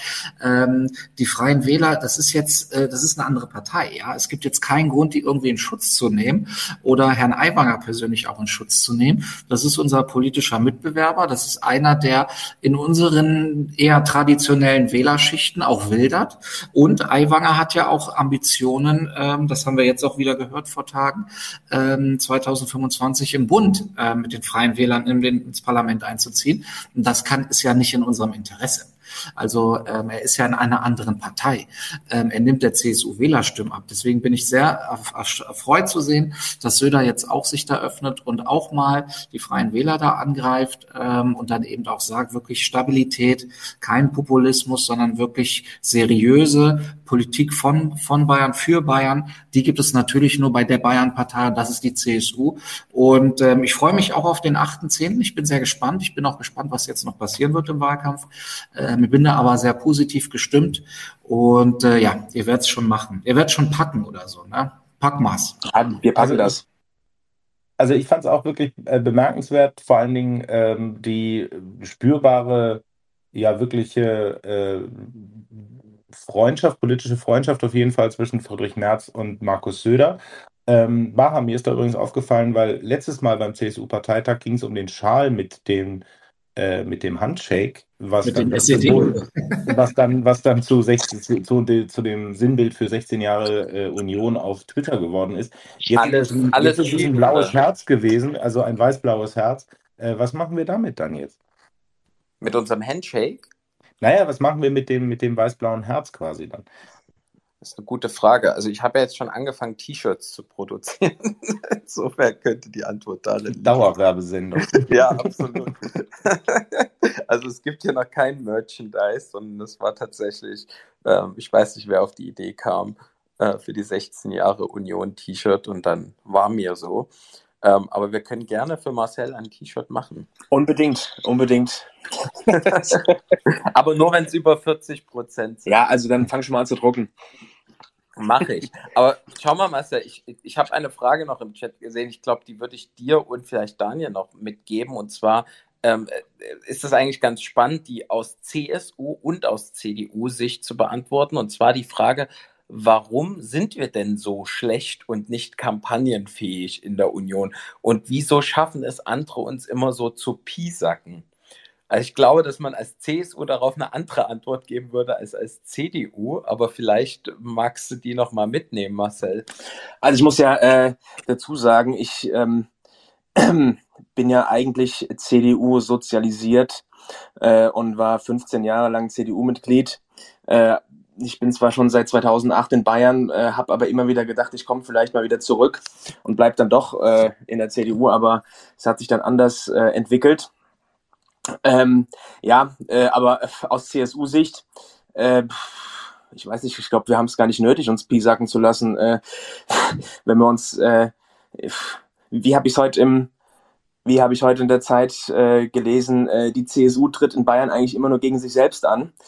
Ähm, ja, ich, ich weiß es nicht. Also die, die, die Auseinandersetzung jetzt auch im Wahlkampf, die, die ist zwar zum Teil hart, aber letztlich, äh, Söder weiß ja, dass er ähm, aus ähm, dem Lager der Grünen, der SPD und der FDP wenig holen kann. Also wenn er was holen kann, dann ist es äh, bei den Freien Wählern. Ähm, und äh, ja, am Ende piesacken lassen müssen wir uns gar nicht. Das, das hat die CSU gar nicht nötig, würde ich mal sagen eher so das, das Söder-Piece. Ja, das kann er, glaube ich, ganz gut. Äh, ja, also zur Kampagnenfähigkeit komme ich dann gleich auch mit meinem Thema. Allerdings, äh, was vielleicht dazu äh, insgesamt zum Unterschied zwischen CDU und CSU zu sagen ist, die CSU-Landesgruppe im Deutschen Bundestag innerhalb der Unionsfraktion unterhält sich selbst ein Social-Media-Team beispielsweise. Und wir hatten, glaube ich, diese oder let also letzte Woche hatten wir da, glaube ich, auch mal wieder ein Shitposting, wo die einfach gefragt haben, wie sehr Ampel bist du oder sowas ähnliches, wo die da so einen kleinen Test gemacht haben. Äh, das ist ein sehr lustiges, sehr kreatives Team. Auch liebe Grüße an alle.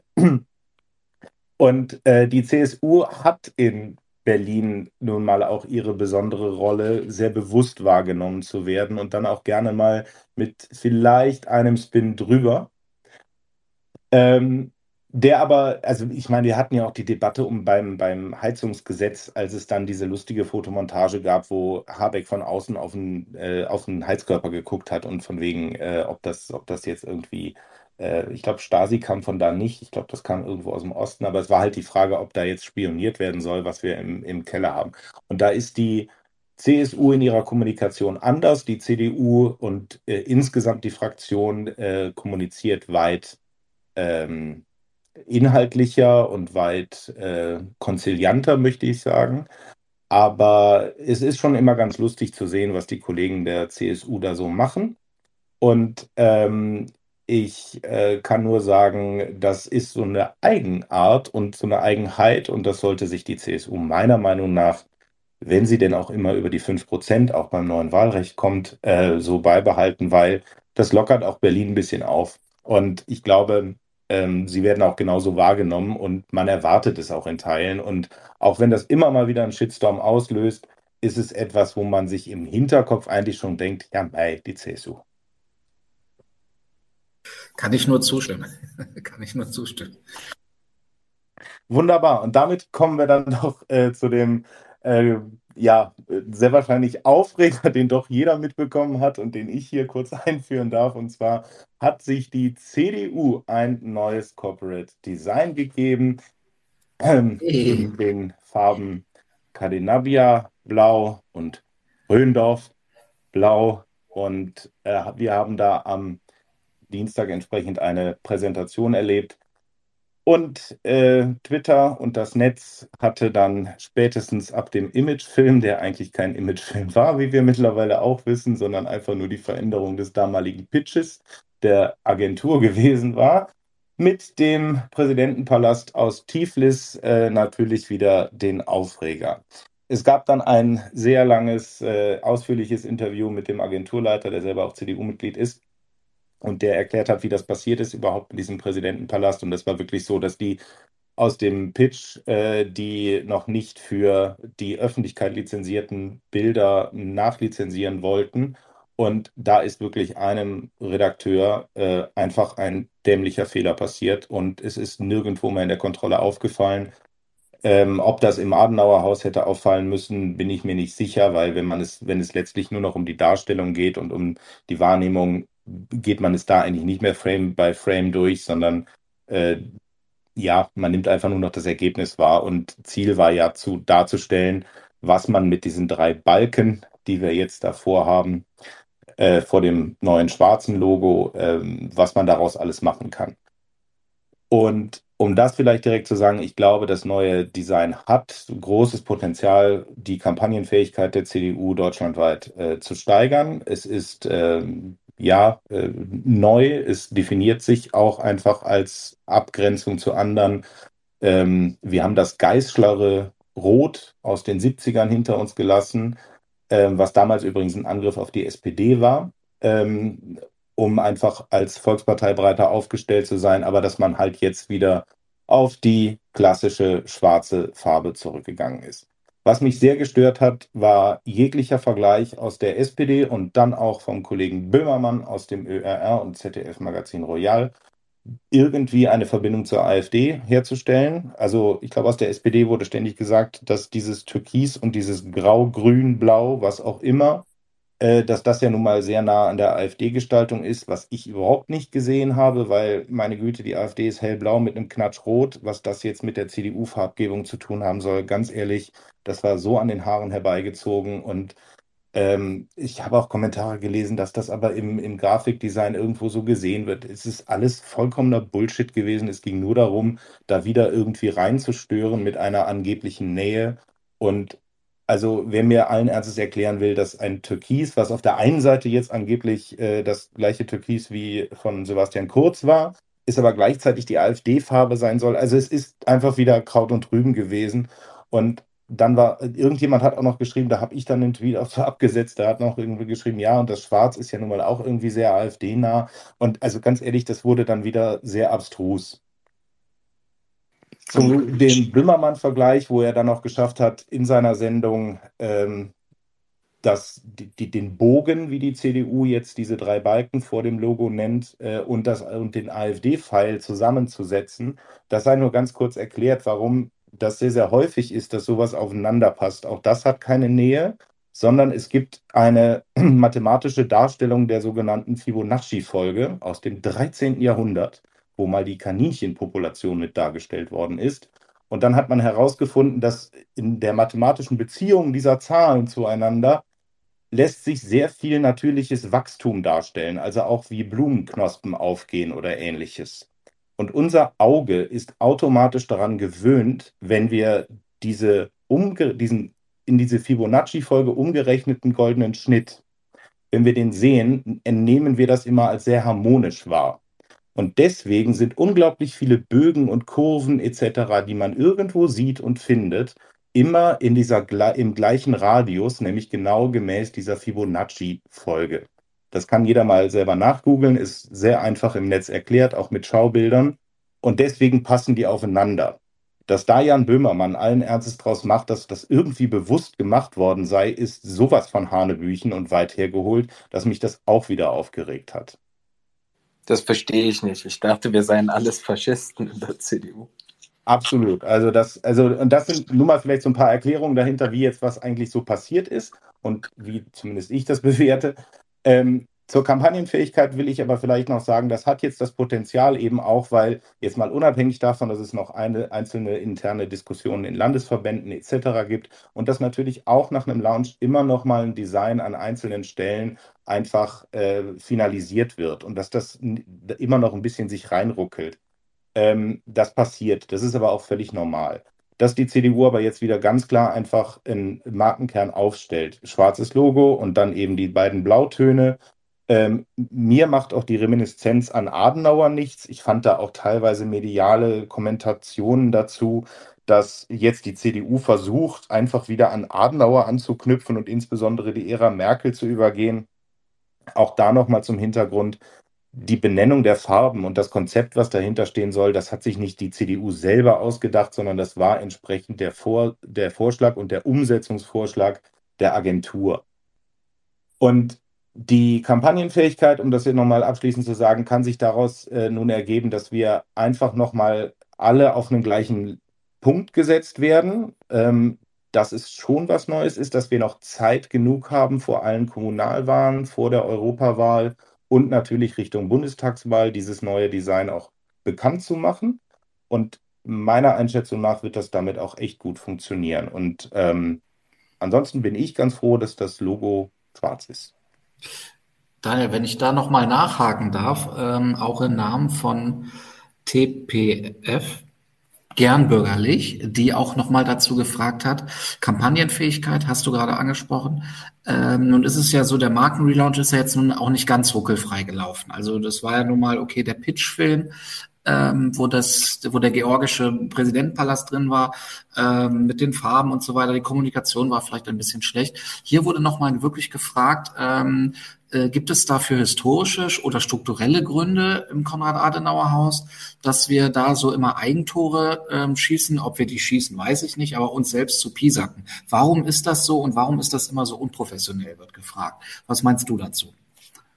Ähm, naja, das würde jetzt so, ähm, ich glaube, ähm, man könnte jetzt ähnlich wie es. Du hast äh, acht Minuten. Nein, ich glaube, ich glaube, dass das würde auch nur Spekulation sein, so wie es immer irgendwie Kreml-Apologeten gab oder sowas. Ich meine, wir müssen jetzt keine Adenauer-Haus-Apologeten darstellen. Mhm. Ähm, das, das Entscheidende ist, ähm, die CDU ist, also die Partei ist in der Parteizentrale im Konrad-Adenauer-Haus natürlich ein, ein, ein Unternehmen, das muss man ja auch so darstellen, was einfach auf unfassbar vielen Gliederungsebenen funktioniert. Und es hat einfach in der letzten Zeit, und das muss man sich vielleicht einfach mal in die Parallelität vorstellen, wie das in einem mittelständischen Unternehmen wäre.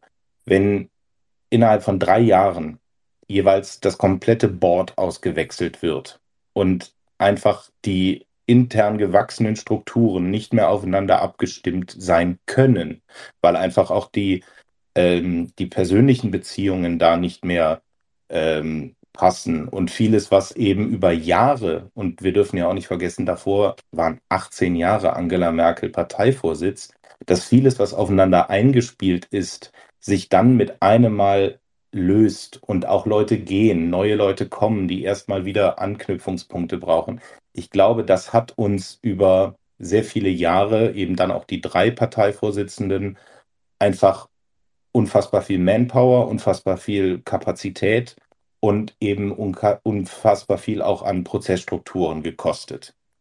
Und irgendwann war es ja dann so, dass nachdem Friedrich Merz, ich würde mal sagen, so ein Jahr lang im Amt war, da merkte man eben, dass dann eben auch ähm, personelle Entscheidungen getroffen wurden, die langfristig eben auf ein neu aufzubauendes Team hinlaufen.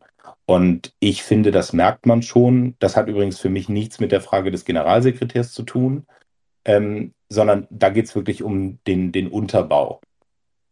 Und ich glaube, dass das jetzt etwas ist, was jetzt wieder anfängt. Und auch da sehe ich eben die weite, äh, die, die, die große Chance und eigentlich auch das große Potenzial, ähm, dass da sich Kampagnenfähigkeit und Schlagfertigkeit etc. wieder aufbaut, weil man mehr und mehr aufeinander eingespielt ist. Ähm, vergleichen wir es mal mit der Formel 1 und dem Boxenstopp.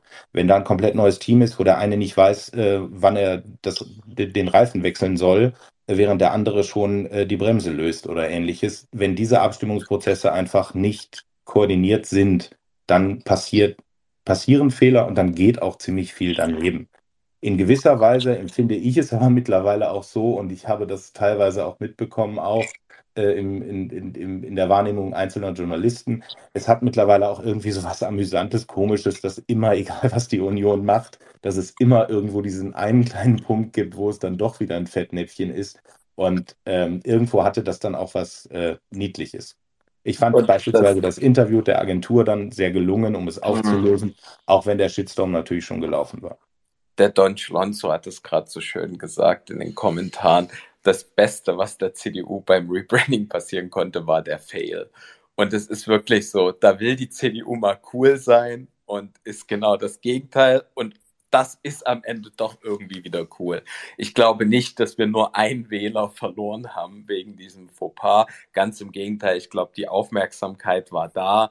Und man darf ja auch nicht vergessen, dieses, dieses Branding, das gibt es ja schon. Wir sind ja in Berlin damit unterwegs gewesen, etc. Ja. Ja. Was ja die, die gesamte Diskussion um irgendwelche Anbiederung, Annäherung, das ist ja sowieso nur eine künstliche Debatte, ad absurdum führt, weil natürlich, wo war die Diskussion damals? Ähm, es ist einfach, ich, ich finde es schön, es gibt da unterschiedliche Meinungen. Ich habe gesehen, Jule, du, wir haben ja dazu auch kurz geschrieben, äh, du siehst das anders. Das Schöne ist ja bei, bei Redesign, Rebranding etc. Ähm, alle, die nicht involviert waren, haben grundsätzlich einen Blick fürs Negative, ähm, gucken kritisch darauf, gerade die, die es praktisch umsetzen müssen. Wenn ich das aber richtig verstanden habe, Daniel, und ich weiß nicht, ob du es vor uns gesagt hast, äh, können wir es in der Runde auch nochmal sagen, alle Landesverbände waren eingebunden und haben den Pitch abgenommen und letztendlich zugestimmt. So habe ich es auch gelesen und ja. gehört, ja. Das bedeutet, das macht natürlich auch die Diskussion und die Kritik jetzt im Nachgang, ja, es ist Wohlfall, ist, klar. Ist wirklich Wohlfall und dient wieder nur einzelnen Personen, sich zu profilieren, die irgendwo in einem LAFO sitzen. Aber ähm, ja, man muss dann auch einfach mal dahinter stehen, wenn man was abgenommen hat und äh, sollte dann auch froh sein, mit was gemeinsam rauszugehen und ob es zieht oder nicht. Ich glaube, die Wahlen werden, äh, werden nicht verloren durch dieses Design. Ob sie ja, also werden, wird interessant. Vielleicht, vielleicht auch nochmal dazu. Also für mich war das jetzt auch, also als ich es gesehen habe, ich hatte überhaupt keine erste Bewertung nach, äh, gefällt es mir, gefällt es mir nicht. Also ich sehe dann auch in erster Linie Schwächen und Punkte einfach, weil ich es mit einer anderen Brille sehe. Ähm, ich kann auch nur sagen, also ob es jemandem gefällt oder nicht, es wird am Ende nur das Vehikel sein, ähm, Personen und Inhalte zu den Menschen zu bringen. Und da wiederum sehe ich unfassbar viel Potenzial. Das ist ja am Ende das Ding. Draußen, glaube ich, interessiert es kein Mensch, was die CDU da für ein, für ein neues äh, Design hat. Äh, mein Gott, ob es jetzt türkis ist oder orange, wie es vorher war, oder ob die Buchstaben rot sind oder in schwarz. Pff mein Gott, es interessiert am Ende niemanden. Äh, die Leute, die es interessiert, die äh, können dann wieder ja einen Spin rausdrehen, dass wir uns an Nazis äh, ähm, annähern wollen und was weiß ich was. Das ist natürlich am Ende alles Schwachsinn, aber ich glaube, die CDU hat irgendwas machen können und hätte irgendeine Verbindung wieder zu zur AfD ja. oder zu irgendwelchen Rechtsradikalen. Ja, wie gesagt, das ist völlig absurd. Also ja, ja, von daher ich weiß auch nicht, ob es mir gefällt. Also mein Gott, es ist mir auch ehrlich gesagt egal. Die sollen, äh, die sollen ordentliche äh, Konzepte vorlegen und die sollen Wahlen gewinnen und äh, da ist mir das Design egal. Oh. Aber ich wünsche mir so sehr, dass wir irgendwo einen Mandatsträger mit georgischen Wurzeln haben. Ja, das wäre. Denn dann bin ich mir ziemlich sicher, dass der genau weiß, wie er das anzuwenden hat. Gut, ich meine, die Geschichte, ja, mein Gott, das ist lustig. Da hätten wir auch äh, bei allen anderen Parteien drüber gelacht, wenn das passiert wäre. Das ist, ein, das ist doof, dass sowas Großartig. passiert. Aber mein Gott, da kann man drüber lachen und gut ist. Ja, also So, und genau. Und ansonsten war es vielleicht auch der Hinweis auf die sicherlich die nächste Woche alles überstrahlende Debatte in Deutschland, dass Georgien vielleicht auch endlich zum sicheren Herkunftsland erklärt wird. Und damit kann ich dann jetzt wunderbar zu Anne Will umleiten, die nämlich heute mit dem Thema an der Belastungsgrenze schafft Deutschland eine bessere Flüchtlingspolitik daherkommt mit äh, der anwesenden Nancy Faeser, die in der Tat noch Bundesinnenministerin ist. Erstaunlich. Ach, tatsächlich. Und Markus Söder, ist ne? war Ja. auch da. Wirklich. Und ähm, daher, ich bedanke mich für jetzt bei all unseren Zuhörerinnen und Zuhörern, bei allen, die sich aktiv eingebracht haben, die ihre Fragen geschrieben, gestellt und Kommentare gegeben haben. Vielen Dank für den wirklich kontroversen und lauten Austausch. Hat sehr viel Spaß gemacht. Ich verabschiede mich wie immer bis nächste Woche und wünsche so jetzt noch einen schönen Sonntagabend und gebe zuletzt das Wort wie immer zurück ans Podium. Dankeschön. Dankeschön. Schönen Abend bis euch. nächste Woche. Schönen Abend Tschüss. euch. Bis demnächst. Ciao.